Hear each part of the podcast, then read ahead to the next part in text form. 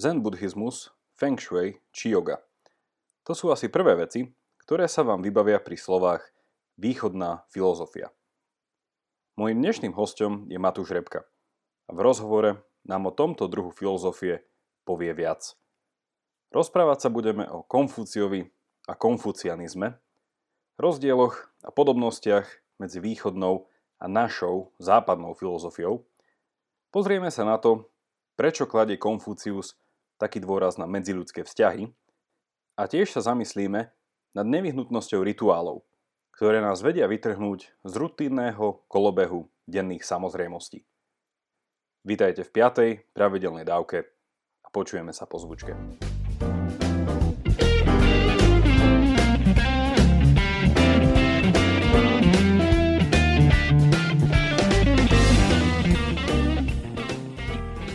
Vítaj Matúš. Zdravím ťa, Jakub. Dneska som našim poslucháčom oznámil, že sa budeme baviť o východnej filozofii. A ty, Matúš, si študoval, robil si doktoránske štúdium v Trnave, kde si sa teda venoval systematickej filozofii v svojom odbore. A ja viem, že konkrétnejšie si robil s niečím takým ono pre poslucháča to bude také, že zvláštne, že prečo sa tomuto niekto venuje, takže povieš nám o tom viac, ale že niečomu, že rituály a rituálne správanie alebo chovanie sa človeka. Prečo niečo takéto a čo to vlastne je? To je komplikovaná otázka, lebo rituál ako taký si človek, náš človek, väčšinou spája s tým, že ide nieč- o niečo náboženské. Uh-huh. Ja s rituálmi stretol v mojej magisterskej práci, kde som sa venoval konfucianizmu a konfucianizmu sa veľmi orientoval práve na rituály a to, mi, to ma tak napadlo, že prečo sa tomu nevenovať hlbšie a s tým, že by som to skúsil interpretovať na súčasného človeka. Uh-huh. A to je hlavne v tom, že rituál ako taký je niečo, čo človek potrebuje. Moja hlavná téza, ktorú som si na začiatku stanovil, bolo, že človek je tvor rituálny. Mm-hmm. A znamená, že človek na svoje žitie a na svoje prežívanie už aj také osobnejšie, aj spoločenské potrebuje sa zúčastňovať alebo vytvárať si svoje osobné rituály. Čiže rituál chápem aj ako niečo osobné a aj ako niečo, čo pomáha jedincovi sa zapojiť do nejakého spoločenstva. Áno. Ono má to v sebe, ja si myslím, že ak sa človek tak zamyslí, že čo je to nejaký rituál, že nejaký príklad, za chvíľku sa ťa spýtam, povedz nám nejaký príklad rituálu, ale že naozaj, že to má taký ten aspekt osobno, osobno spoločenského. A myslím si, že aj tá tvoja, tá tvoja výskumná tá téza, alebo nejaké to, to tvrdenie, ktoré si chcel obhájiť, alebo hľadať človek ako človek rituálny, aj vo filozofii je viacero prístupov, že sa tak vždy tak stanoví, že teda človek ak, človek politický, alebo že človek e, rozumný, tak si myslím, že aj človek rituálny v niečom to rezonuje s tými filozofickými e, úvahami o tom. Skús povedať, čisto začneme tým, čo je nejaký rituál, že daj nejaké dva, tri príklady, že čo sú rituály. Rituál je veľký rozdiel medzi, najprv takto, aby poslucháč sa dostal do takého obrazu, je rozdiel medzi rituálom a rutinou. Mm-hmm. Rituál je podľa mňa úkon človeka, ktorý je uvedomelý a ktorý si ten človek, ktorý ten rituál vykonáva, uvedomuje. Mm-hmm. Alebo ho vykonávať, ale zúčastňuje sa ho. Napríklad náboženský rituál je Sveta Omša. Napríklad. Kde sa človek zúčastňuje a zúčastňuje sa to pasívne a aktívne. Pasívne je počúvaním a nejakým takým kontemplatívnym spôsobom a aktívne, že sa zapája do spievania, modlitieb a podobne. Je to taký náboženský rituál. Ja som to nechcel brať len z toho náboženského aspektu, ale snažil som sa rituál chápať aj ako niečo, čo si človek ako jedinec môže vytvoriť svoje. Uh-huh. A možno pre mužských poslucháčov by bolo pripodobnenie takéhoto rituálu, keď buď hokejista alebo futbalista vybieha na trávnik, uh-huh. tak za má nejaký úkon, ktorý spraví. A problém je v tom, že keby to bola rutina, tak to robí neuvedomelo. Ale rituál je to pre ňo v tom, že keby to nespravil, tak by to nebolo pre ňo ako keby kompletné. ten nástup na ihrisko. Je to také z, toho, z tej strany toho jednotlivca, z toho personálneho pohľadu, je to niečo, čo človek si uvedomuje a potrebuje to spraviť. A potrebuje to spraviť dobre a to znamená, že si uvedomuje tú svoju činnosť. Čiže, čiže vlastne tá nevyhnutnosť, tá nevyhnutnosť spočíva v čom? Lebo ja tak rozmýšľam, že ako si povedal, že rozdiel medzi rituálom a rutinou a mne tam príde také úplne bežné slovo do toho, že nejaký zvyk alebo nejak obyčaj, Áno. ale to je asi zase niečo... Ma, je to taký spoločný menovateľ, by som povedal, že ten zvyk. Uh-huh. Je to spoločné, ale rutina je niečo, čo robíš automaticky, čo si uh-huh. nepotrebuješ uvedomovať, napríklad keď e, skladaš papier. Áno. Máš také zautomatizované a na tým proste myšlienky ti idú niekam inám a ty robíš popri tom niečo iné. Ale rituál je niečo, čo si vyžaduje tvoju pozornosť, e, aby si si uvedomil, že to robíš. Áno. Práve ten osobný rituál je niečo, čo človek potrebuje spraviť, aby sa cítil, že to spravil. Tá rutina no. je niečo, čo si iba povie, že niečo som zabudol. Že uh-huh. spravil napríklad. Ale rituál je, že zabudol som toto spraviť, presne toto, čo robievam a čo, čo mi dáva nejaký zmysel, prečo to robím. A je to také, že ten človek odchádza taký, uh, neviem ako by som to povedal, taký ten pocit, že si to mal spraviť. Uh-huh. Vedel by si dať ešte možno okrem toho futbalu a tej nejakej omše nejaký prík, čo každý človek v každodennom živote vie v tom nájsť? Bo určite viem teraz vymenovať 100 vecí, čo je moja napríklad denná rutina, hej, že vstanem, umiem si zuby, idem Presne tam a tam. Tak. To, to, to by som radil medzi rutinu. A čo je teda nejaký môj ten denný rituál? Čože si dám kávu a pôjdem s ňou na balkón a tam sa zamyslím 5 minút? Presne, je to skvelý príklad s kávou alebo čajom. Uh-huh. A je to také niečo, že ráno vstaneš, urobíš hygienu, všetko, to je rutina. Proste urobíš to, na čo si zvyknutý od mala. Prídeš do kuchyne, spravíš si raňajky a teraz si spravíš kávu. Pre veľa ľudí, a myslím, že aj mnoho poslucháčov má takýto rituál, že ráno si spraví kávu a skôr ako proste začne deň, tak si, tak si vychutná tú kávu v pokoji a v kľude a rozmýšľa. Mhm. Rozmýšľa uh-huh. svojim dňom, čo ho čaká a vychutnáva si kávu. Tá káva je pre ňo niečo, čo není rutina, že to neberie tak automaticky, ale čas medzi ránom a začatím pracovného dňa, kde sa proste na, ešte na chvíľku upokojí a ako keby naštartuje. Uh-huh tomu práve pomáha ten rituál, že je to jeho rituál, ktorý, si, ktorý mu dáva zmysel a ktorý, bez ktorého keby bol, tak je to proste iba jednoliatý celok toho dňa. Ráno stane, robota ide spať. Uh-huh. Ale tá káva ho vysekáva z tej bežnej reality a vsádza ho do takého prostredia, kde je proste on a jeho myšlienky, dajme tomu. Uh-huh. Čiže vlastne, keď sme na začiatku povedali, že ten rituál je v niečom teda to bol taký tá tvoja výskumná otázka, že taká nevyhnutnosť človeka, že to potrebujeme. A ja už tam tak čítam niečo také, že asi to potrebujeme k lepšiemu, plnšiemu, alebo neviem, že k životu takému ľudskejšiemu. Čo je tam taká tá nevyhnutnosť, ktorú tie rituály vedia ako sprostredkovať? Že čo bez nich strácame? Taký ten osobný rozmer, také, taký ten kontakt uh, s, taký, s tým výsekom, ako som hovoril.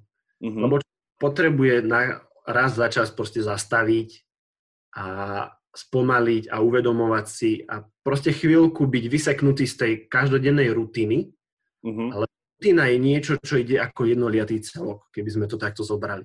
Že človek ráno vstane, práca, obed, práca, ide spať. A medzi tým nejaké voľno. Že proste človek, keby nemal ten rituál, ktorý ho vytrháva z toho jednoliatého celku, tak by to malo vplyv na jeho fungovanie.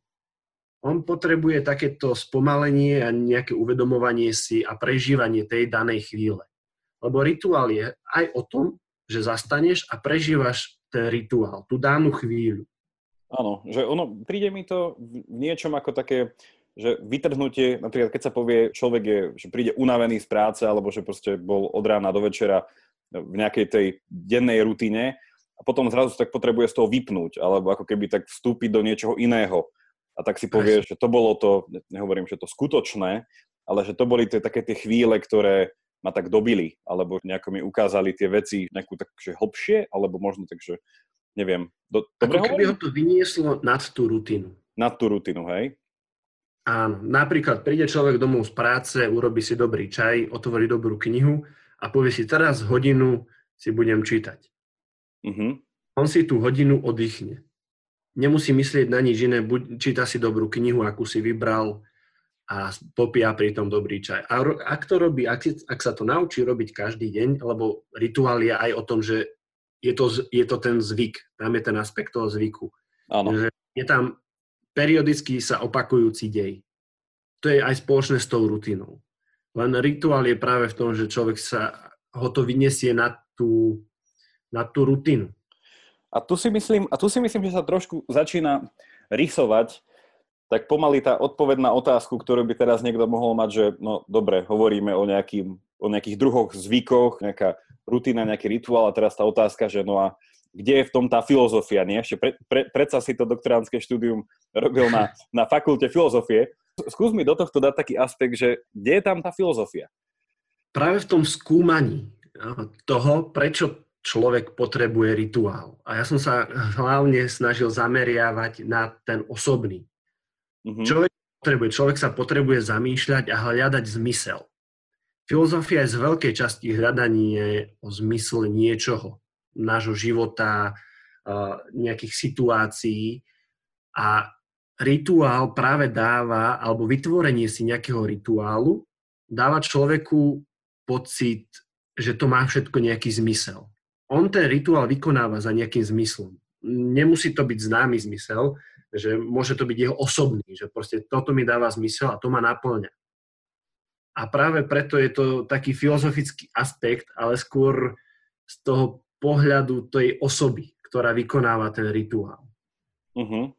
Lebo človek sa vo všetkom snaží nájsť nejaký zmysel a práve keď, je, keď žije v nejakej rutine alebo podobne, tak ten zmysel sa vytráca z toho.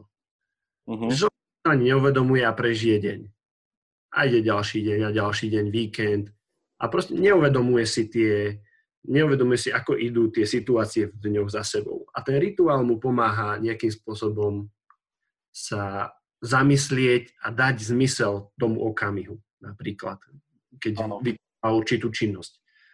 A keď si zoberieme nejaký uh, širší aspekt, spoločenský aspekt toho rituálu, tak rituál pomáha človeku zapojiť sa do diania v nejakej skupine.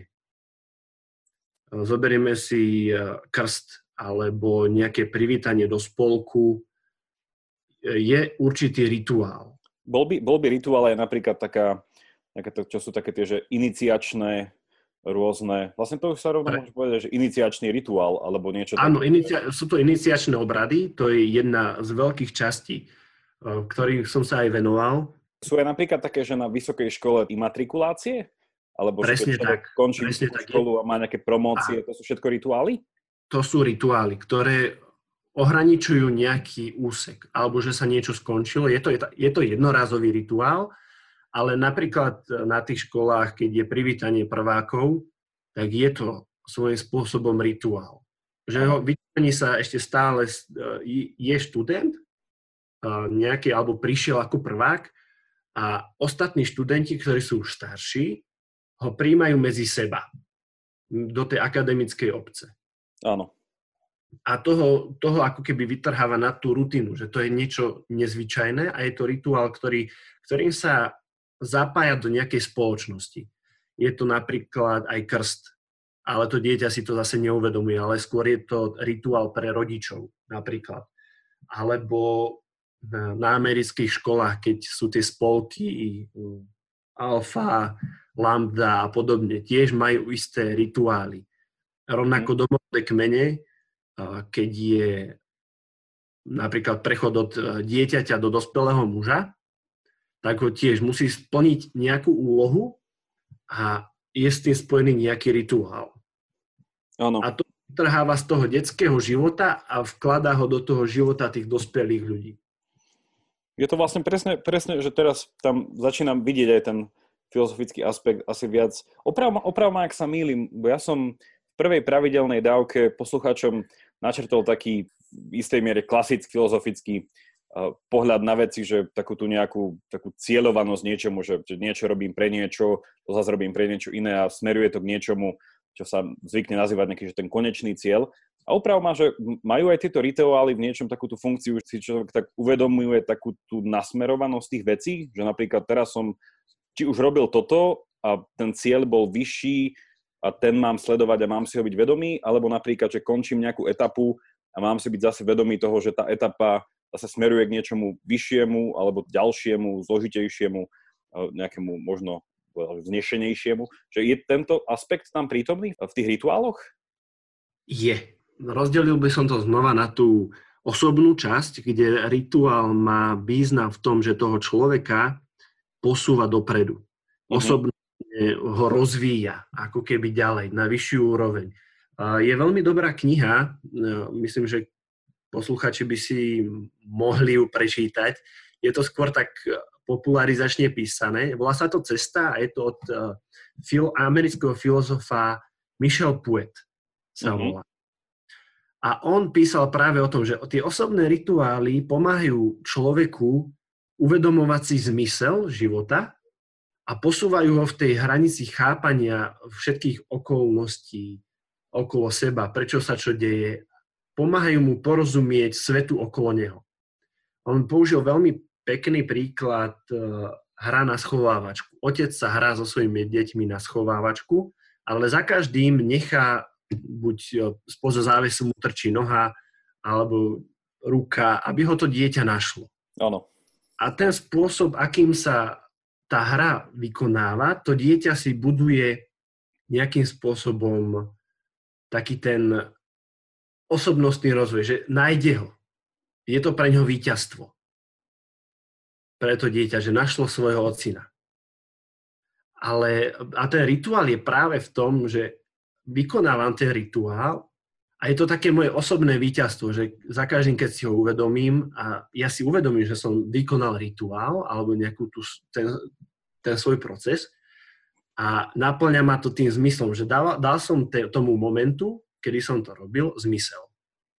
A to posúva človeka aj z psychickej stránky, že niečo zvládol, tak ho to tak oceňuje a posúva vyššie a vyššie. Uh-huh. Ten, v, tom osobnom, v tom osobnom aspekte je to práve to posúvanie a osobnostné zdokonaľovanie, čo je, potom sa k tomu aj vrátime pri konfucianizme, jeden zo základných prvkov, že prečo to robiť. Vedel by si ešte v rýchlosti načrtnúť ten spoločenský rozmer tých rituálov a potom sa to pokúsim nejako sumarizovať. Spoločenský rozmer rituálov je práve v tom, ako som už hovoril, že je to začlenenie toho jedinca. Tiež ho to posúva, že človek potrebuje byť súčasťou nejakej komunity. Niekde, kde sú ľudia, ktorí majú podobný názor alebo podobne zmýšľajú, rozpráva sa s nimi a tiež rovnako ho to posúva ďalej. A celé to spoločenstvo, keď je to zoskupenie takýchto ľudí, tak ide dopredu. Je to skôr taký rozvoj e, vnútorného nazerania na svet a chápaniu všetkých okolností, ktoré sa dejú okolo napríklad tej skupiny. Uh-huh. Čiže vlastne už je taký ten, že jeden bol pohľad taký skôr na seba a potom taký Áno. ja, ako sa vnímam v rámci toho väčšieho celku. Presne. Kam to posúva mňa, to je ten osobnostný rituál a vykonávaním ma to posúva a vidím ako keby ten cieľ, že stávam sa lepším človekom, čo je základná téza prakticky konfucianizmu, stále byť lepší. A v tej, spoločensk- v tej spoločenskej rovine je to, ako zveľadiť tú spoločnosť okolo seba. Už nemám vplyv iba na svoj vnútorný svet, ale mám vplyv aj na svet iných ľudí. A keď sme v skupine, tak vieme formovať aj okolie tej skupiny. Tým pádom tými rituálmi dávať nejaký pozitívny príklad. Myslím, že v tomto bode už poslucháči môžu mať jasnejší pohľad na to, že prečo si sa tomuto venoval a vlastne, že v čom je naozaj ten rituál, ak si to povedal, že niečom, že nevyhnutný, lebo to slovo nevyhnutnosť je vo filozofii často skloňované a ľudia ho nemajú radi, lebo je to niečo, že nedá sa tomu vyhnúť a je dobré byť si toho vedomý, inak niečo môžem strácať. A som sa mi to páči, že takto si to orámcoval skrz tú nevyhnutnosť. Čo sa potom na teba ukladá veľké bremeno dokazovania, že to naozaj teda je v nevyhnutnosti, ale tam, tam si myslím, že bude smerovať uh, tvoje, uh, tvoje štúdium. Ten sumár som chcel dať krátky, a potom ma oprav, ak by som sa od niečoho odklonil. Rituály majú takú, z toho, čo som ťa počúval, dve také základné vlastnosti. Okrem toho, že sú to nejaké zvyklosti, ktoré vykonávame, tak prvá, že ten rituál nám umožní vedome niečo prežívať, že je tam naozaj takéto, nie že prebudenie, a možno ešte prebudenie sa, ale že uvedomenie si niečo, že to poskytuje ten rituál na rozdiel od tej rutiny, ktorá naozaj je taká, že veci idú. Čiže toto je ten jeden aspekt. Druhý, ktorý si povedal, že je tam uvedomenie si nejaké zmysluplnosti. Alebo teda možno naopak by sa dalo povedať, niekedy nás možno rituály tak prebudia do toho, že fúha, že to bola, to som robil niečo nezmysluplné, radšej mám robiť niečo zmysluplné. Ten aspekt toho, že idem za nejakým, alebo si uvedomujem nejaký ten cieľ a potom sa pýtam, OK, je ten cieľ zmysluplný, nie je, mám to pokračovať v tom, niečo iné a potom ten osobný spoločenský aspekt. Podpísal by si sa pod takýto sumár? Určite áno. Dobre, tak môžeš to použiť potom ako abstrakt. Posúďme sa, posúďme sa ďalej v tom, že už viackrát to slovo e, zaznelo v dvoch, e, v dvoch takých spojeniach. Čiže najprv zaznelo meno istého pána, ktorého si nazval Konfúcius a potom si z toho vytvoril taký izmus. Je to konfu, konfucianizmus, tak, že dobre hovorím. Áno, Práve. Tak skúsme začať, skúsme začať tak osobne. Uh, mohol by si poslucháčom povedať, kto to ten Konfúcius bol, kedy asi žil a potom ako z neho vznikol ten konfucianizmus? Uh, Konfucius je východný filozof z Číny, žil v 5. storočí pred Kristom a jeho cesta k filozofii a prevažne k takej sociálnej filozofii a bola dosť kľukatá, lebo uvedomoval si podstatu všetkých tých myšlienok, ktoré poznal a žil v takej neblahej dobe, kde Čína bola rozdrobená na menší, menšie štáty, kde každý mal svojho panovníka a úpadok e, bol na dennom poriadku a úpadok mravov, politický úpadok, sociálny úpadok. Takže on prišiel s tým, že to chce napraviť. Čiže on bol, v niečom bol taký, že krízový manažer. E, dajme tomu, že prišiel so zdvihnutým prstom a žiadal si pozornosť. Bohužiaľ, nie hneď od začiatku sa mu to darilo, lebo ako vedomosti mal, ale politici a teda správcovia tých krajín ho moc nechceli počúvať, lebo hlásal návrat k zlatému veku, kde všetko bolo v poriadku a všetci boli spokojní, šťastní, všetko fungovalo na základe pravidiel.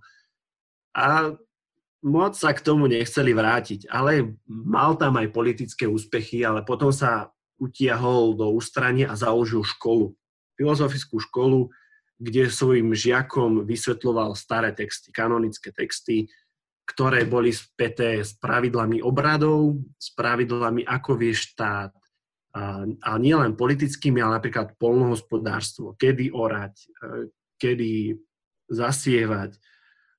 Takže veľmi také praktické veci. A práve on si zakladal na tých spomínaných rituáloch. Čiže vlastne ku Konfúciovi si sa dostal ako ku človeku, ktorý naozaj na nich staval, že videl v tých rituáloch tú nevyhnutnosť, hej? že tá, tá, ako človek, tak spoločnosť je teda človekom a spoločnosťou rituálnom. Ku Konfúciovi ísť, ak toto človeka zaujíma. Pre ňo bol, on možno ani neriešil tak konkrétne rituál, ako z celého toho jeho učenia vychádza, že, že rituál je potrebný. Lebo on hovoril, že je veľmi dôležité nauč, naučiť sa teoretické znalosti, ktoré čerpal z tých kanonických textov starých mysliteľov. Mm-hmm. On seba nenazýva nejakým starý, dávnym dokonalým, ktorý by... On je iba sprostredkovateľ múdrosti. Čo sa naučil, posúval ďalej. A pre ňa bolo veľmi dôležité, že tú teoretickú uh, znalosť, čo mal, bolo veľmi dôležité uviezť do praxe. Lebo bol v dobe, kedy všetci tí úradníci ovládali teóriu, ale chyba bola v tom, že neprekladali to do praxe. Tým pádom bola tá teória zbytočná. Preto mi aj tak veľmi je sympatický práve Konfucius, že on nehovoril len teóriu, ale snažil sa ju aplikovať do praxe, aby zlepšil reálne život okolo seba. A on si zakladal práve na tom, že najprv zmením seba, zmením svoje okolie, rodinu a postupne to šírim ďalej. Toto si myslím, že v niečom je veľmi sympatické aj dnes. Nechcem teda to ťahať do takej úplnej analogie, že dneska žijeme kríze a teda sa potrebujeme vrátiť k zlatým časom, bo tu by asi ľudia mohli obviniť Konfúcia z nejakého prehnaného konzervativizmu alebo niečo takého, ale to si myslím, že by si určite ty možno vedel nesúhlasiť alebo to usmerniť. Skúsim to vlastne prepojiť s tým konfucianizmom následovným spôsobom. Že konfucianizmus je asi, bez toho, aby som povedal niečo, že, čo to je, ale asi to bude vnímané ako nejaký či už súbor tých nejakých myšlienok alebo nejakých tých vecí, ktoré učil Konfúcius alebo zanechal Konfúcius. A to by v niečom mohlo byť vnímané ako aspekt alebo nejaká dôležitá časť niečoho, čo by sme mohli nazvať východná filozofia alebo niečo také, že východné myslenie a tým pádom východné v zmysle odlišujúce sa od takého že západ, hej, čiže nejaké Grécko, Rímsko, eh, proste nejaký ten eh, židovsko-kresťanský eh, vplyv týchto vecí. Helenizmu doby, áno. Áno, presne toto. Čiže spájame cez ten konfucianizmus, poslucháčom dáme teda tú hlavnú tému tej dnešnej pravidelnej dávky, tú východnú, východnú filozofiu. A skôr ako teda povieš o tom konfucianizme niečo, ja si osobne myslím, že, že veľa ľudí, ktorí nás počúvajú, si dneska tak povedia, že no tak, že buď už o tom konfucianizme niečo počuli a už možno niečo tušia, alebo si povedia, že no však to tá východná filozofia, alebo teda to východné myslenie, tak no dobre, však to bude asi tá yoga, čiže asi bol Konfucius, možno akože robil jogu, to bol nejaký jogín, alebo proste mal tie záhradky v tom Feng Shui, alebo potom ešte je dosť, je dosť možné, ešte vlastne mohol byť že zen buddhista, nie? že možno meditoval nejakým spôsobom. Áno. Čiže teraz sa dostal... No, čiže určite pil čaj, nie? Že a mal svoje presne bonsai. Tá otázka, ku ktorej som toto celé viedol, je vlastne tá, že je konfucianizmus toto? Že je to nejaký ten mix toho zen buddhizmu, jogy a týchto podobných vecí? Vôbec nie. Vôbec. Konfucianizmus je, je to filozofický smer. Mohli by sme to z nášho pohľadu nazvať ako filozofický smer, ktorý vznikol po Konfuciovej smrti, že sa nazvali konfuciáni, tí jeho študenti, žiaci.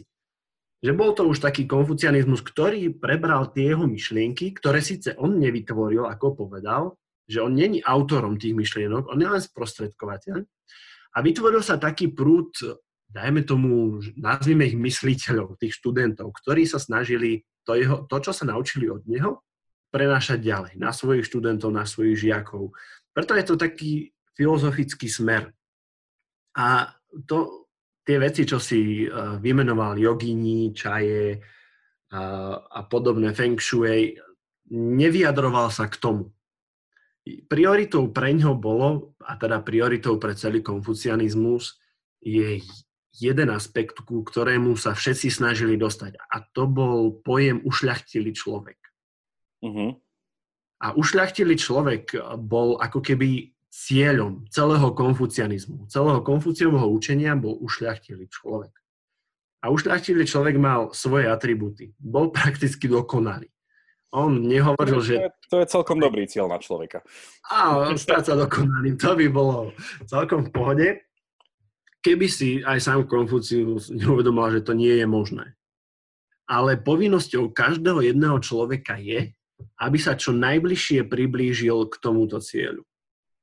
Čiže ja som v druhej dávke hovoril vlastne o pojme šťastia, ktorý mala teda západná filozofia. A tam tiež je niečo, tuto, neviem, že či je to priamy prienik, ale oni hovorili zase o niečom taký, že, že ideál nejakého ľudského, či už človeka alebo ľudského života, ktorý bol definovaný tým šťastím a tiež je to stanovenie si nejakého, mohli by sme povedať, toho dokonalého, nejakej dokonalej verzie e, seba a spoločnosti a teda ísť, ísť za tým, že ako, ako to on nejako chápal, ten ideál, alebo teda ten, ten dokonalý stav, dokonalú verziu. Pre, pre ňo bola dokonalá verzia človeka, teda jedinca taká, ktorá perfektne ovládala teóriu proste bol nadúpaný, nadúpaný kanonické texty, ktoré hovorili o všetkých, o všetkých možnostiach spoločnosti, od polnohospodárstva, politiky, spoločenského života, pohreboch, svadbách, hudbe, proste poézii. To bol teoreticky nadúpaný. To je taký vše, všestranne znalý človek. Všestranne znalý. Nemal, nemal, nemal iba, ja neviem, e, magisterské štúdium z toho a toho odboru, nemal Nie. doktoránske štúdium tam a tam, ale že vedel zo všetkého také tie základy? Asi tak? A vedel, zo všetkého vedel všetko. Zo všetkého vedel všetko. To je, to je taký, mal, to je taký malý, malý ideál, no. Aha, áno. Že z toho, čo, čo mali k dispozícii, tú múdrosť svojich predkov, ovládali ju. Ale nie, že len ju ovládal. On ju vedel aplikovať do praxe, do svojho života a do života okolo neho a postupne do celého prakticky štátu. To, bolo, to bola pointa aj toho, prečo sa stať, alebo sa snažiť o ušľachtilosť, lebo tam bolo viac takých pojmov, ktoré ušľachtilý človek musel splňať. Bolo to napríklad e, synovská oddanosť. Synovská oddanosť znamená, že človek má v úcte svojich rodičov a ich múdrosť. Stará sa o nich, ako sa oni starali o neho, keď bol malý.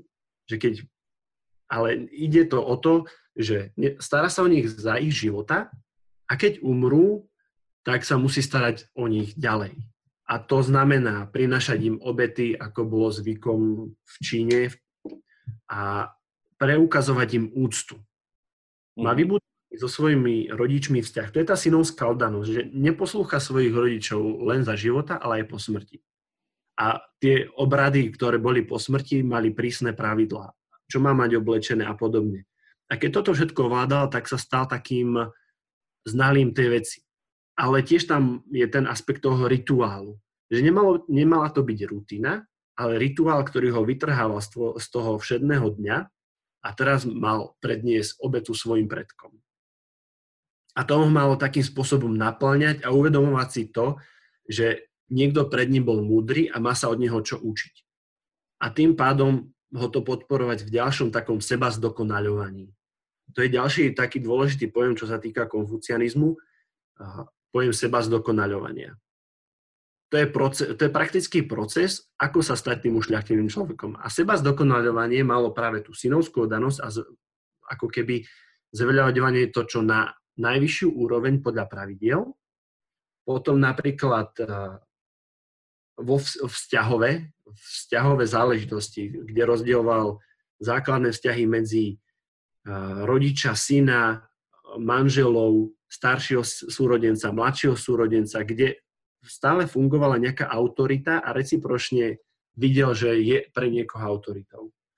Takže je tam strašne veľa takých aspektov, ktorého, ktoré človeka, keď ich začal aplikovať, viedli k tomu v takých pomaličkých kruhoch, také špirále, hore k tomu cieľu, k tomu ušľachtilému človeku. A jedný z tých aspektov boli práve aj e, rituály. Že správne dodržiavanie tej teoretickej, ale aj to praktické v tých rituáloch. A to si zase zakladalo na tom, že človek sa musel učiť. A pre ňo učenie bolo celoživotný proces pre Konfucia a pre celý ten smer. Ono, ak si, ja dobre pamätám z mojich čias ešte, keď som sa trochu venoval viacej východnej filozofii a vlastne aj trochu Konfúciovi, on tam mal 5, nie? Týchto základných, že on tak spoločnosť delil na takých 5 druhov vzťahov. Milím sa, bolo ich 5? Áno. Bolo ich 5? 5? Vedel, vedel, vedel by si ich nejako... Ono, viem, že to aj nejako išlo hierarchicky nejaké tie človeku najbližšie vzťahy, nejako z domu Áno. až potom na ten štát, nie? Takým prvý, nejakým... prvý, prvý vzťah bol otec-syn, to bola tá simonská oddanosť. Pre konfucianizmus je to veľmi silný pojem. A ďalší vzťah bol manžel-manželka, ďalší vzťah bol práve ten mladší súrodenec, starší súrodenec. Ďalší vzťah je medzi priateľmi, priateľ, priateľ a posledný vzťah je panovník poddaný. Takže to tak postupne z tej roviny, kde otec, syn, to môžeme vnímať ako otec, ktorý je najvyššou autoritou pre toho človeka, lebo je to prakticky taký malý panovník, je otec, ktorý, s ktorým sa to dieťa stretáva ako s prvým, ku ktorému má úctu a ktorého musí poslúchať. a verí, že to, čo povie otec, je správne a keď to vykoná, bude sa mať lepšie. Čiže to nie je iba nejaké také, že slepé nasledovanie otca ako autority bez toho, aby som nejako vnímal, že je tam nejaké to dobro, ktoré sledujem v tom vzťahu. Áno, áno, že mm, je tam, je tam to uvedomenie, že človek, že ten syn si uvedomuje, že autorita otca je a poslúchanie tej autority smeruje k niečomu lepšiemu. Uh-huh. A tak e, otec vidí, že syn ho berie ako autoritu, tak sa snaží rozhodovať správne na základe tých uh, pravidiel a syn vidí, že to, že ho poslúcha, jednak toho syna, to tak formuje takej tej skromnosti, že on má nad sebou autoritu a on proste počúva a poslúcha, tak ho formuje v takej tej skromnosti a vidí, že sa mení ten svet okolo neho. Že keď to vykoná, tak je, je dobré. Je niečo lepšie, že niekam sa posunú. Ďalší ten vzťah medzi manželom a manželkou, staroveká Čína bola patriarchálna. To je jasné, ale tiež tam je tak, tam sa už trošku posúva tá hranica, že aj tá žena pociťuje istú úctu zo strany muža. Že je tam, že vidí, že ten muž si ju ctí, ale poslúcha svojho muža. Aby, lebo muž bol hlavou rodiny, ktorý mal prístup e, k vzdelaniu, vtedy hlavne boli muž, mužskí úradníci a vzdelaní vzdelanci, nazvime to tak. Takže už je tam trošku ten iný ten vzťah autority a tej, tej druhej strany. A ono sa to tak postupne posúva ďalej, kde medzi starším a mladším súrodencom je určitá rivalita, superenie, ale je stále ten mladší súrodenec nahliada na toho staršieho ako na niekoho, ktorý je autoritatívnejší. Uh-huh. Že pocit. A, ono to, a medzi tým priateľom priateľom tam je taká 50 na 50. Že tam sa to tak, tá hranica vyrovnáva. Že je tam taká vzájomná autorita a to už prakticky presahuje do toho spoločenského života. Že prvé tie tri vzťahy boli o tej rodine, kde sa človek učí tým vzťahom, autor, tí starší sú autoritou a zoznámuje sa s, takým, s takou ľudskosťou vo vzťahu. To je ďalší dôležitý pojem, ľudskosť v konfucianizme, ku ktorému sa za chvíľku vrátime. A tá hranica, ten priateľ-priateľ v tom vzťahu, je tá hranica, kedy sa ten, ako keby ten človek vychádza z tej rodiny a to, čo sa tam naučil, to správanie sa a také, taký ten vzťah k druhým ľuďom dáva teraz do svojho blízkeho okolia. A to smeruje postupne, že to bola taká, taká schéma, ako keby, že človek najprv formuje seba na základe takých tých nejakých vnútorných procesov, keď napríklad e, má autoritu otca, až postupne prenáša všetky tie veci, čo sa naučil v tom rodinnom svete, lebo to je pre dieťa je to svet, rodina, posúva von, za hranice svojej rodiny. A postupne toto správanie a toto autorita sa pre, dáva aj do toho chápania medzi panovníkom a poddaným. Uh-huh. Je mhm. to prakticky rovnaký vzťah ako otec-syn. Syn verí, alebo teda poddaný verí, že panovník koná na základe pravidiel, ktoré sú správne, ktoré sú otestované a ktoré fungujú. A to, čo nakazuje svojmu podanému, má prispieť do spoločného bla ako dobra. Že posunie to tú krajinu, to spoločenstvo ďalej. A celých týchto 5 vzťahov si zaklada práve na tom, ako som hovoril, na tom pojme ľudskosť. A to je veľmi dôležitý pojem, lebo ľudskosť e, indikuje práve to správne fungovanie vzťahov. Že mám pochopenie voči druhému a je to určitý vzťah s niekým alebo so spoločnosťou, s jednotlivcom. A tento vzťah musí byť od začiatku správny. A pre konfucianizmus je, že vzťah je správny, funguje na základe tých pravidiel ktoré boli už dané, ktoré Konfucius učil. Naslal som to nechcel prerušovať, nech máme taký ten ucelený obraz presne o tých piatich vzťahoch a veľa otázok sa k tomu naskytá. Predtým viac menej asi z toho, čo hovoríš, chápem, že pre Konfúcia a túto tradíciu slovo autorita bolo vnímané v tom, že to nie je nejaké slepé poslúchanie silnejšieho vo vzťahu dvoch, ale je to skôr nasledovanie s rešpektom toho múdrejšieho vo vzťahu dvoch. Nie? Že ten človek, ktorý viacej, viacej vie, lebo si myslím, že autorita, autoritatívny, autoritárske režimy, že to vždycky zaváňa takým nejakým tým, eh, že musím, lebo som donútený. Nie? Že asi Konfucius by povedal, že tá autorita je tam chápaná trochu inak. Áno.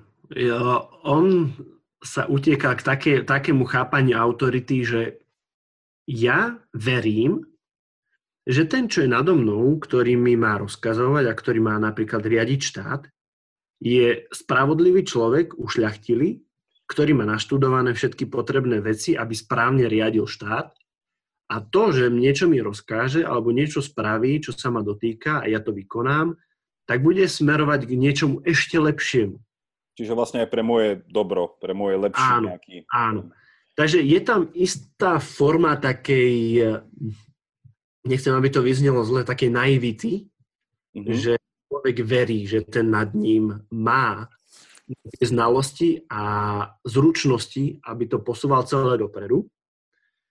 A on vykonáva tú, tú, tú vec, čo je od neho požadovaná, tú svoju časť. Mm-hmm.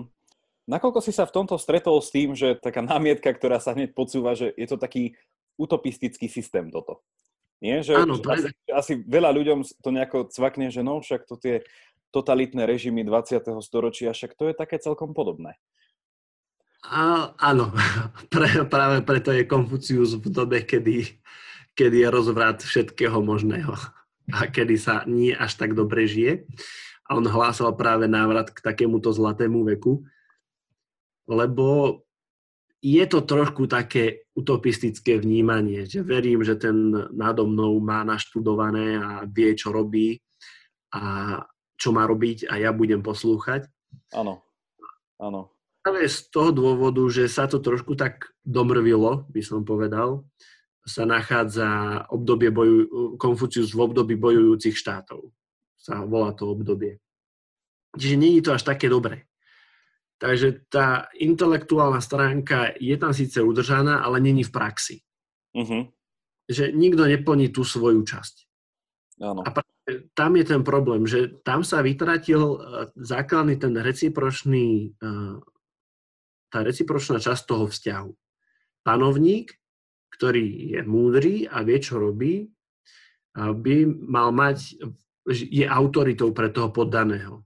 A vidí, že je autoritou, tak sa snaží byť ešte lepší. Snaží sa dokonaľovať. To postupne smeruje dopredu. Lenže tam niekde zrejme nastal problém v tom, že ten vzťah už nefungoval tak, ako mal. Áno. Poddaní sa začali búriť, panovník bol nutený e, pristúpiť k násilným činom a bojujúce štáty, to znamená, že panovník ako taký strácal na moci. Na moci získavali tí, ktorí si dokázali vydržiavať armádu. Čiže mhm. celý vzťah, e, ktorý tam mal fungovať, sa rozhasil. A to bol problém. A preto Konfucius prichádza s tým, že by sme sa mali vrátiť k tomu systému pred týmto obdobím. Uh-huh, čiže opätovne nastoliť nejakú vládu tých múdrych panovníkov, ktorých by sme poslúchali, lebo vieme, že nám chcú viac menej dobre, že to nerobia pre vlastných zisk. Áno, že, a, alebo panovník bol pre nich e, syn nebies. Áno, áno, čiže tam bol ešte tento... Nebesa ako nejaký vyšší, vyšší celok zvolili, aby riadil ľudí. Ono zase taká nedokonalá analogia podobne, že aj v západnej filozofii sa vnímali takéto prvky toho napríklad u Platóna, čo máme toho uh, filozofa kráľa. Nie, že na vrchu tátu Platónovho, teda tej, to bola tiež niečom utopia, uh, no v niečom, v dosť veľkom to bola utopia. Tiež mal byť král, ktorý keby mal dobrú vôľu, naozaj, že by to bolo aj z tých, tých rozprávok, že je to dobrý král, ktorý vie, aké sú potreby jeho teda v úvodzovkách podaných, že to, sú, to je ten král, pre ktorého ľudia s radosťou budú sa vzdávať nejakých svojich vecí a vykonajú, čo od nich chce. Len už aj u toho Platona sme videli, že je to ťažké, no, že tu by veľa ľudí tej analógii videlo to, že no tak, že tuto možno vyriešila tá demokracia. Tomu nejakému panovníkovi sa skoro nikdy nedá veriť, keďže ani my sami niekedy nevieme veriť a teda, že tá múdrosť je v tých počtoch rozhodovanie mnohých. Ako by sa s týmto Konfucius popasoval? Demokracia je budúcnosť, alebo stále by to videl v tomto? Myslím si, že by to sa snažil nejakým spôsobom, spôsobom tú svoju múdrosť adaptovať na, na demokraciu že on nebol nejak striktne daný. Ako, treba stále brať do úvahy, že on nepoznal iný systém. On proste poznal iba panovník poddaný. Áno. A on sa nejakým spôsobom ani nezamýšľal, že či treba zmeniť uh, takýto vzťah, lebo ani myslím, že by to nechcel. Lebo jeho tých 5 vzťahov jasne naznačovalo, že počíta s autoritou a niekým, kto sa podriadzuje autorite neriešil to, neriešil to, že nejakým spôsobom náznak demokracie alebo podobne. On skôr sa snažil, lebo videl ten úpadok tých mravov a nejakého vzdelania, preto aj založil školu, ale predtým, ako sa začal venovať e, študentom, putoval po rôznych uh, panovníkoch, dajme tomu, nazvime ich panovníci, kde sa snažil tú svoju múdrosť naučiť ich.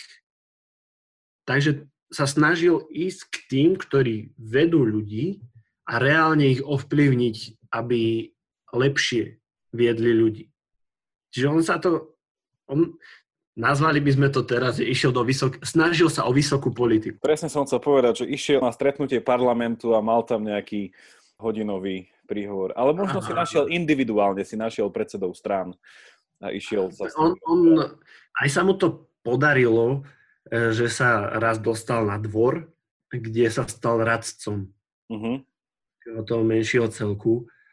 Len tiež to bolo perly svinia, by som to nazval. No, no, no, no to, to, vtedy to naozaj bolo, že treba to stále chápať v tom kontexte 5, 5. storočie pred Kristom, to, tie, tie analogie sa tam...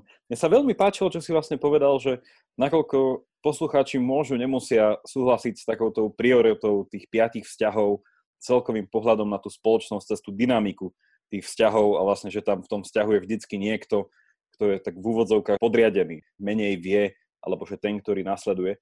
Čo si myslím, že je celkom takže sedliacký rozum. Nie všetky vzťahy sú zo začiatku rovnocenné, ono tá rovnocennosť sa získava.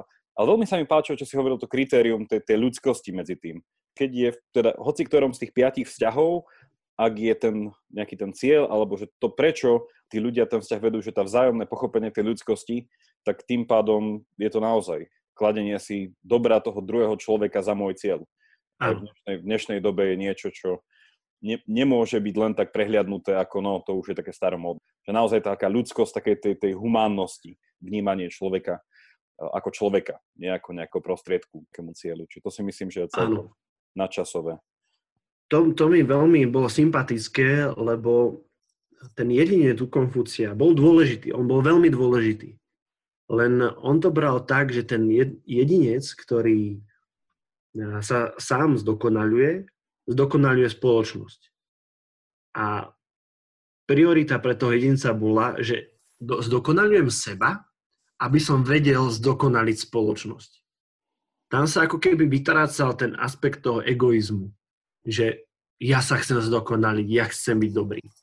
Ako by si náhle toto povedal, že ja, iba ja chcem byť dobrý a chcem byť ušľachtilý, automaticky by zišiel z tej špirály, ktorá smeruje k tomu ušľachtilému človeku.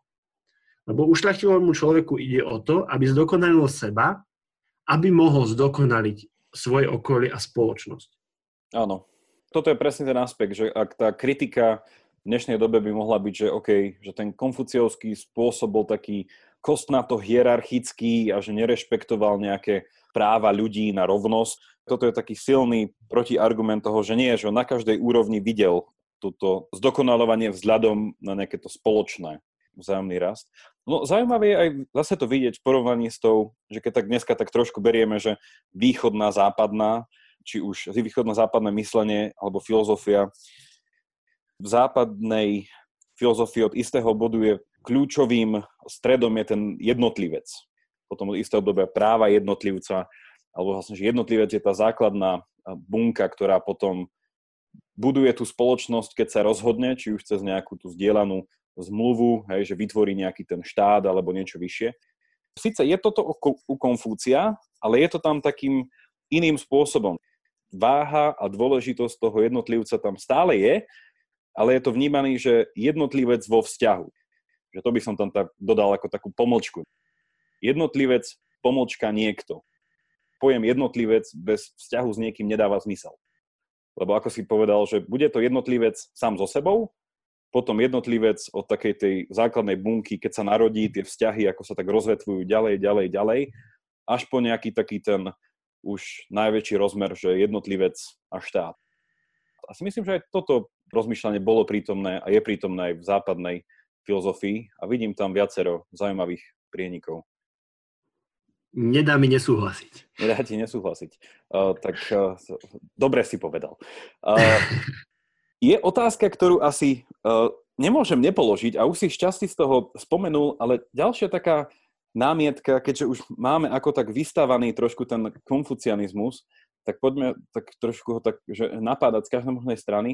A námietka, ktorá sa kladie proste všetkým týmto nejakým filozofickým smerom, spred storočia pred Kristom a možno ešte aj dlho potom. Je tak klasická, že keď už to teda mal byť nejaký ideálny systém, ideálny pohľad na spoločnosť a jednotlivca, aký tam bol ten vzťah k tým ženám? Teraz som taká umiernená feministka a už si niečo povedal, že v tom vzťahu manžel-manželka, že tam zase z toho nejako vyplýva, že ten manžel je tá hlava, že musí teda manželka nejako poschovať. Ako to videl Konfucius, že vnímal, že žena do domácnosti, alebo vnímal aj niečo také, že aj žena má rozvíjať svoje či už rozumové vlohy, umelecké vlohy, alebo akú videl funkciu, tak by som to nazval možno, alebo miesto ženy v spoločnosti? To je veľ, veľmi ťažká otázka a háklivá, lebo opäť a musíme si uvedomiť, v akom období žil Konfucius. Mm-hmm.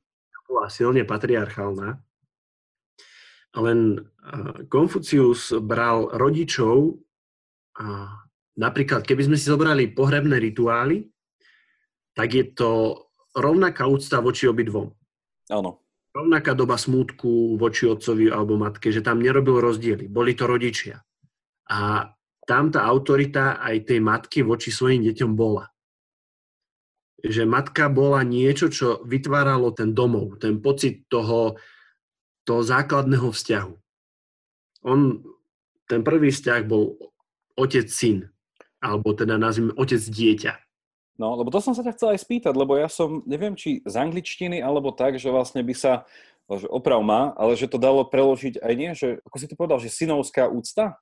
Že Áno, synovská oddanosť. Synovská oddanosť, že ja som sa mi zdá videl aj taký preklad, že je to oddanosť detí voči rodičom, alebo taká detská oddanosť, ale v zmysle toho, že aj dcera, aj syn súčasne. Áno, takto sa to chápe že no. deť voči rodičom, s tým, že treba stále brať do, tak, tak názreteľ, že ten otec bol na, taký malý panovník vo svojej že keď si to zoberieme z takého pohľadu, že otec, otec rozhodoval. A matka tvorila práve to teplo domova, by som to tak nazval. Ale to je taká moja myšlien, taký môj myšlienkový pochod k tejto otázke, lebo on sa moc nevyjadruje k tejto problematike. Uh-huh.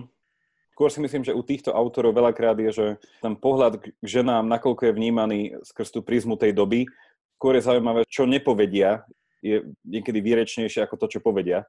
A naozaj taká tá rovnosť napríklad, čo sa dáva v tej úcte že voči matke, otcovi, že verím, že keby nejaký nejaké dieťa, či už aj najstarší syn, ktorý by mal byť nejakým dedičom alebo zase budúcim, ako si povedal, tým malým pánom v ďalšej rodine. Keby urazil matku, tak si nemyslím, že by to Áno, bolo vykoľajenie sa z toho chápania tých vzťahov. Áno, áno. Akákoľvek urážka alebo ponižovanie neprichádzalo do úvahy. Áno. Že ani neponižoval svoje dieťa, ani manželku a rovnakým spôsobom späť že ak by tam nastalo nejaké ponižovanie, urážanie alebo niečo, už by to nebol ten vzťah, ktorý by smeroval k niečomu vyššiemu, takému vyššiemu cieľu. Čiže on, mhm. Tam, tam je to dosť dôležité, že aby ten vzťah fungoval správne. A ten vzťah funguje správne, ak je tam tá reciprocita medzi tými uh-huh. účastníkmi vzťahu. a je tam tá autorita, že niekto je taký, zhľadané je k nemu tak, že vie, čo robí. Áno, to je zase, čo som hovoril, že to je taký ten, nazval by som to až taký starší, ak nie pôvodnejší, aj keď dá sa voči tomu nesúhlasiť, e, význam toho slova autorita v zmysle toho, že autor niečoho. Ja, ak som Áno. autor tohto podcastu, v niečom sa predpokladá, že najlepšie viem, ako som nejaké veci myslel, kam to smeruje a tak ďalej. To naozaj a autorita. Ja, ja ťa toho... ako autoritu, takže si nebudem klásť otázky, ale budem odpovedať. Ďakujem veľmi pekne. Tým, tým pádom si splnil svoju synovskú povinnosť v, rámci, v rámci hostia. Počuj, počuj Matúš, však dobre sa nám rozpráva, ale očividne čas, čas sa posúva, tak skúsme to ešte. Ja mám takých pár otázok, ktoré možno skúsme tak uh, tručnejšie, lebo verím, že už sme dali taký ten základ tej chute toho, že čo to tá východná filozofia skrz toho Konfúcia a konfucianizmus je. Skôr ako ti dám takých pár otázok, ešte prosím ťa povedz našim poslucháčom, ak by si chceli od Konfúcia niečo prečítať po slovensky, je niečo?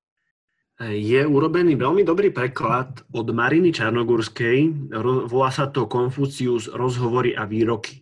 Uh-huh. Je preklad jeho zlomkov, jeho prakticky takých e, rozpráv so svojimi študentmi. Niečo veľmi podobné ako e, Platonové dialógy a je to veľmi prehľadné, je to napísané po takých rôznych pasážiach a určite odporúčam.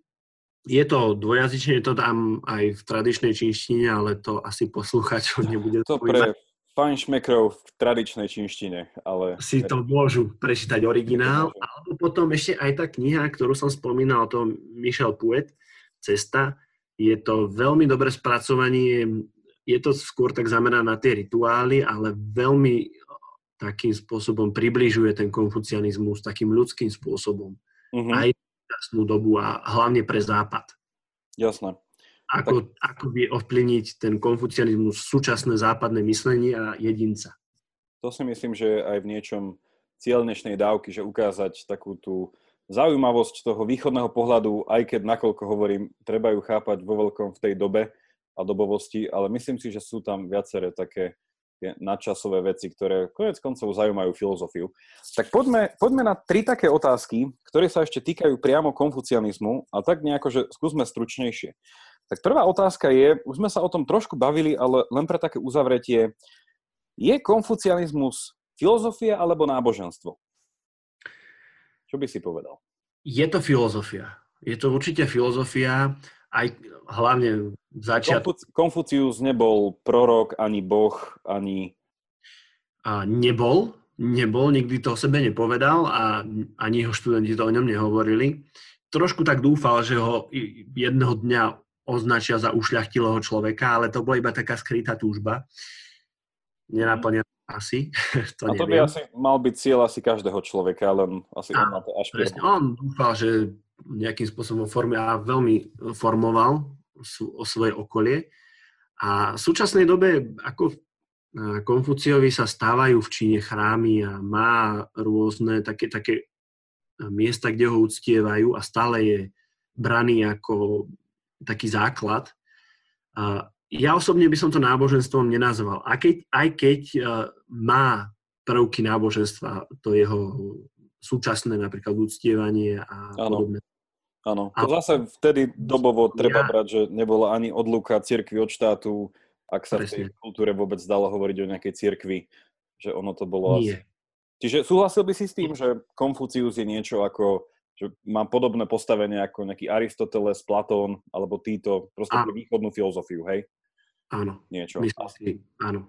A z toho Určite. vlastne druhá otázka, aby som ti viac menej dal priestor aj na to, čo si chcel možno dohovoriť, uh, že hovorí sa nielen teda, že sa hovorí, však ono je to celkom dokázateľné, zase táto interakcia v tých západných kruhoch, alebo tejto západnej sfére, že bol tam nejaké ovplyvňovanie medzi filozofiou a na druhej strane kresťanstvo, judaizmus, islám viac menej tieto uh, väčšie náboženské uh, skupiny.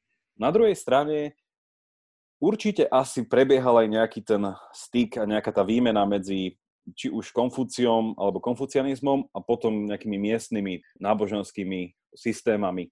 Je toto pravdivé tvrdenie? Lebo viac menej je to taká tá odpoveď na tú otázku, že predsa len ten Konfucius bol trochu boli tam náboženské prvky, ale zase by som asi nepovedal, že, že Konfúcius nejako sumarizoval myslenie zen buddhizmu. To asi by nebola pravda. Určite nie. Konfúcius pracoval s náboženstvom, lebo veľká časť jeho, jeho myšlienok a to, čo sa snažil posunúť ďalej, sa týkala práve obradov pohrebných, svadobných, e, rôznych mm. obradov, ktoré súviseli s nejakým náboženským úkonom. Čiže aj nejakým tým posmrtnom, alebo niečím takým? Áno. Pra, hlavne, hlavne s takými obradmi, ktoré boli pohrebné obrady a potom následné nejaké vzdávanie obiet alebo predkladanie obiet predkom. Uh-huh. Bol, tam, bol tam určite náboženský aspekt, ale a bolo to brané ako nie, náboženstvo, ako niečo, čo je blízke práve medzi, ako ten vzťah. Bol to znova vzťah. Ja a moji uh-huh. predstavia. Bol, mal to pravidlá, ktoré boli náboženské. By sme to z nášho pohľadu by sme ich označili ako náboženské. Mali svoje rituály, svoje e, druhy obiet, texty, pohrebné texty. Mali všetky tie, také tie aspekty toho náboženstva. Ale že by som to nejak špecifikoval, že bol to buddhizmus, alebo bol to zenizmus, alebo niečo, nie. Áno. Ja si myslím a vnímam vlastne niečo podobné aj v západnej tradícii, napríklad u Tomáša Akvinského jedna z definície náboženstva je, že to je ľudská povinnosť voči Bohu. Náboženstvo v niečom je spravodlivosť, ktorú vykonávame, že dávame späť, čo je spravodlivé Bohu. Že asi aj Konfúcius tam vnímal nejaký ten vzťah toho, že k predkom po smrti. A vlastne, Áno, to bol taký svet duchov. A bola to povinnosť zo strany detí prinášať obety týmto predkom. Áno. A to zase ovplyvňovalo, ak správne prinášali obety, malo to mať vplyv na ich život. Keď sme videli Mulan, tak tam si to môžeme... Áno, že prosili predkov o pomoc, ako keby, a tým, tým prostredníctvom tých obiet. A potom predkovia zoslali mušu a potom to všetko išlo správnym spôsobom. Vlastne to je odpoveď na to, že postavenie žien v konfucianizme, nie? Že Mulan to všetko vysvetlila. Keď niekto chce vedieť, aké bolo postavenie žien, treba si pozrieť Mulan. Áno. Tam, tam boj. A myslím si, že aj boli to síce húni, huňatí, ale dalo by sa to pretransformovať aj na... Na budúce, na budúce spravíme filozofickú analýzu Mulan. Na, nakoľko by Konfucius bol spokojný. Tretia otázka, aby som dodržil, čo som slúbil, že sú tri otázky. Tretia otázka v rámci konfucianizmu a s tým môžeme túto tému uzavrieť pomaly, je čisto taká otázka pre poslucháčov, že dobre, mali sme v niečom taký krátky, nielenže historický exkurs, keďže dali sme aj veľa nejakých tých dobových, dobových reálí, ale vlastne taký nejaký vysvetlenie, čo to je. Čo by si povedal, že čo z toho konfucianizmu vlastne pre teba, ktorý tomu obetoval istú dobu svojho života, doktoránskeho štúdia, čo je z konfucianizmu také hodné štúdia a pozornosti dnes? Alebo čo si z toho môžeme tak zobrať dnes? A ešte by som ti to tak pri, priťažil, že nielen, že dnes, ale že dnes pre slovenských poslucháčov. Žijeme v dobe, že organizujú sa pochody, bojuje sa proti korupcii, vnímajú sa všelijaké druhy tej krízy, ako si povedal toho Konfúcia. Čo si myslíš, že by sa z tohto dalo tak zobrať na dnes, na také rozmýšľanie do tých denných rituálov? Do tých denných rituálov. Okrem teda prípravy zeleného čaju. Veľmi ťažká otázka, lebo tam je strašne veľa aspektov, nad ktorými ktoré by sa dali aplikovať do dnes. Pri mm-hmm. počúvaní tohto podcastu by sa dali určite aplikovať, ale tam je hlavne dôležité práve tá vzťahovosť. Ten mm-hmm. vzťah. A uvedomovanie si, že ten vzťah e, je stále. Že nie som iba ja, ale je ja a niekto. Vždy, vždy, keď idem do práce alebo ráno vstanem, vždy fungujem v nejakom vzťahu. A mhm. tento vzťah nás ovplyvňuje a my ovplyvňujeme toho druhého účastníka alebo tých ďalších, ktorí v tom vzťahu figurujú a náš, naše správanie a náš spôsob života a nazeranie na svet, buď e, myšlienky, ktoré nahlas hovoríme alebo nejakým spôsobom dokážu ovplyvniť toho druhého a ten vzťah mal by sa každý snažiť, aby ten vzťah bol zdravý. A zdravý mhm. práve v tom, že stále tam funguje, že toho druhého beriem z nejakého hľadiska ako autoritu. Ako niekoho, ku ktorému by som mal mať úctu a rešpekt. Uh-huh. A nie je to také, že pritákanie tomu druhému a ja som ponížený, ale zase ten druhý by mal rovnako pozerať na mňa ako na, mňa ako na autoritu. A mať zase mne rešpekt. Že tá, ten vzťah bez urážania a bez podobných vecí by mal byť zdravý. A práve to sa snažil Konfucius aj napraviť, aby tie vzťahy boli správne. A tie vzťahy sú aj správne na základe tých rituálov, buď osobných, kedy sa sám posúvam niekam dopredu, alebo tých spoločenských, kde nejakej komunite fungujem a svojim správaním dokážem ovplyvniť ďalších. Toto si myslím, že je úplne super pointa na zobratie si presne, že ak by sme tú autoritu chápali v zmysle úplne také jednoduchého vysvetlenia, že druhý človek je mi autorita preto, lebo sa mám od neho čo naučiť. Presne byť tam tým človekom, počúvať niekedy aj druhých, nielen seba, lebo možno mi unikne niečo, čo mne pomôže viesť lepší život. Správne. A keď, keď beriem toto, že ten druhý je autorita, zároveň si musím uvedomiť, že aj ja som nejakým spôsobom autorita pre ňo. A to, čo robím, si on zoberie príklad z toho. Ano. Čiže zase to nutí. Zase to tak žení mňa, aby som bol o niečo lepší aby som bol lepším príkladom a lepším vzorom pre toho druhého. Alebo pre tých ďalších v tom vzťahu. Áno. Tam je ten pohľad, že beriem toho druhého ako autoritu, od ktorého sa mám čo učiť, to si veľmi dobre povedal, ale zároveň musím brať aj do úvahy to, že on na mňa nahliada ako na autoritu, alebo na niekoho, ktorého si môže zobrať príklad a posúvať sa ďalej. To zase ženie mňa v tom cieli byť čo najlepší a stále ten vzťah posúvať dopredu a zlepšovať. No, toto si, toto si myslím, že je tak aktuálne vtedy, ako aj, ako aj dnes. Čiže toto boli tri otázky, Matúš, ktorými sme uzavreli oficiálne dnešný podcast o konfucianizme, ale keďže je to podcast o filozofii, tak ešte tu mám dve otázky na záver. Jedna priamo o filozofii, druhá iba taká už voľná na, na, na možno vytvorenie nového rituálu, kto vie, možno pozbudíme k novému rituálu poslucháčov. Ale teda prvá otázka na úplné uzavretie je, po tom všetkom, čo sme sa tu vyše hodiny rozprávali o veciach, ktoré, no už teraz neposkytnem ďalší sumár, lebo už by to bolo dlhé, ale dá sa to všetko zosumarizovať. Ale niečo sme teda hovorili o východnej filozofii. Nehovorili sme o východných náboženstvách, o východnom umení, nehovorili sme o tanci, bolo to o filozofii. A tento podcast, ako vieš, má za cieľ popularizovať, spopulárniť niečom filozofiu, ale nielen preto, aby ľudia si šli spraviť tituly teraz niekde a prihlásili sa, i keď však aj to je slobodná voľba, ale trošku zobrali tú filozofiu ako niečo možno relevantné a možno nie iba ako nejakú takú voľnočasovú kratochvíľu. Tak preto moja otázka na teba, že po tomto všetkom a po tvojich štúdiách, ako by si poslucháčom predal filozofiu? Čo je to pre teba filozofia a prečo si myslíš, že je to vec hodná robenia?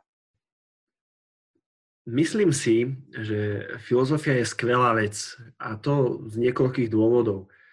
Keď sa povie filozofia, tak väčšina ľudí, veľmi často sa s tým stretávam, a si povie, a to je slovičkárenie, to je nad knihami, ktoré nemajú zmysel, iba nejaké dohadovanie sa o hlúpostiach a nerozumie a snaženie sa byť dôležitý a používať cudzie slova.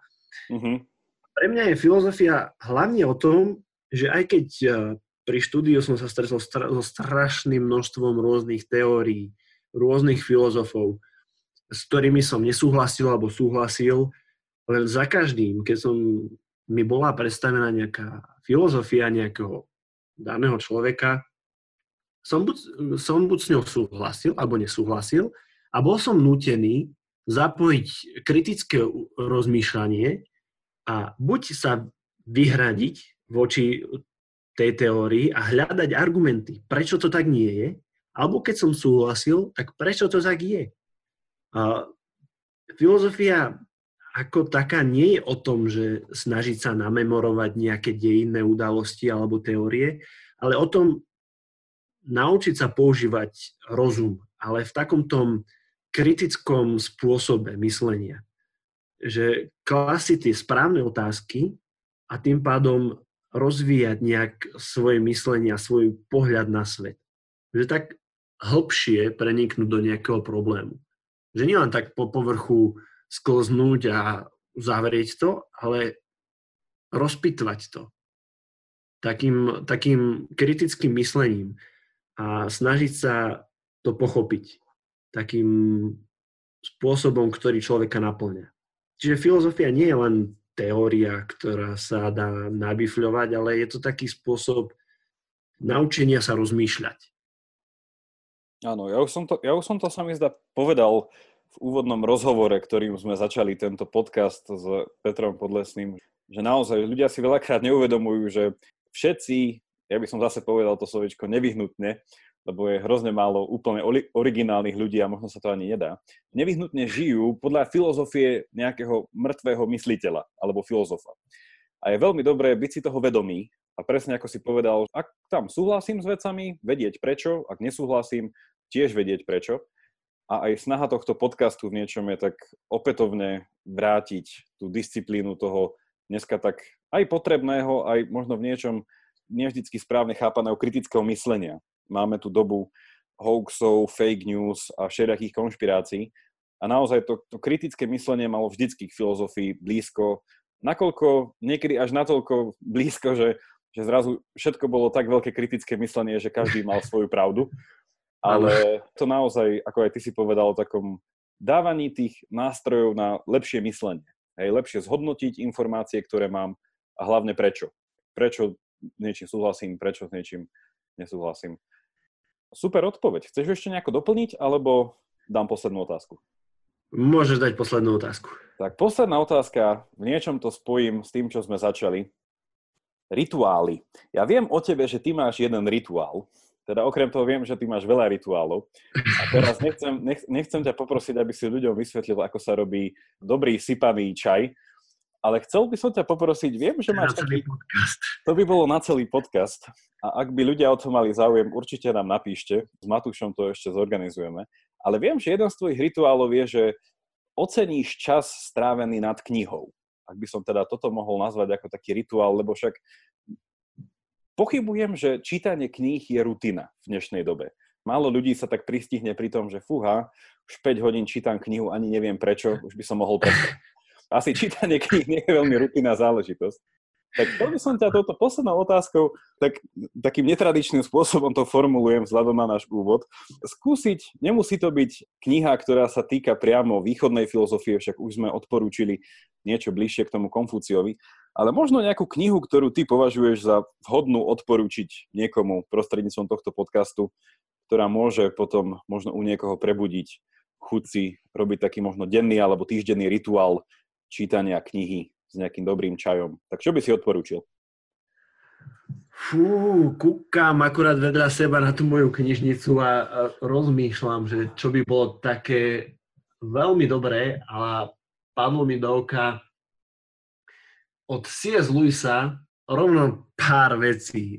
Jedna z veľmi dobrých kníh od neho, Boh na lavici obžalovaných, je veľmi dobrá kniha a veľa pekných myšlienok a hlbokých takých, že človeka to vytrhne z toho bežného nazerania na svet. Alebo potom od C.S. Lewisa veľký rozvod.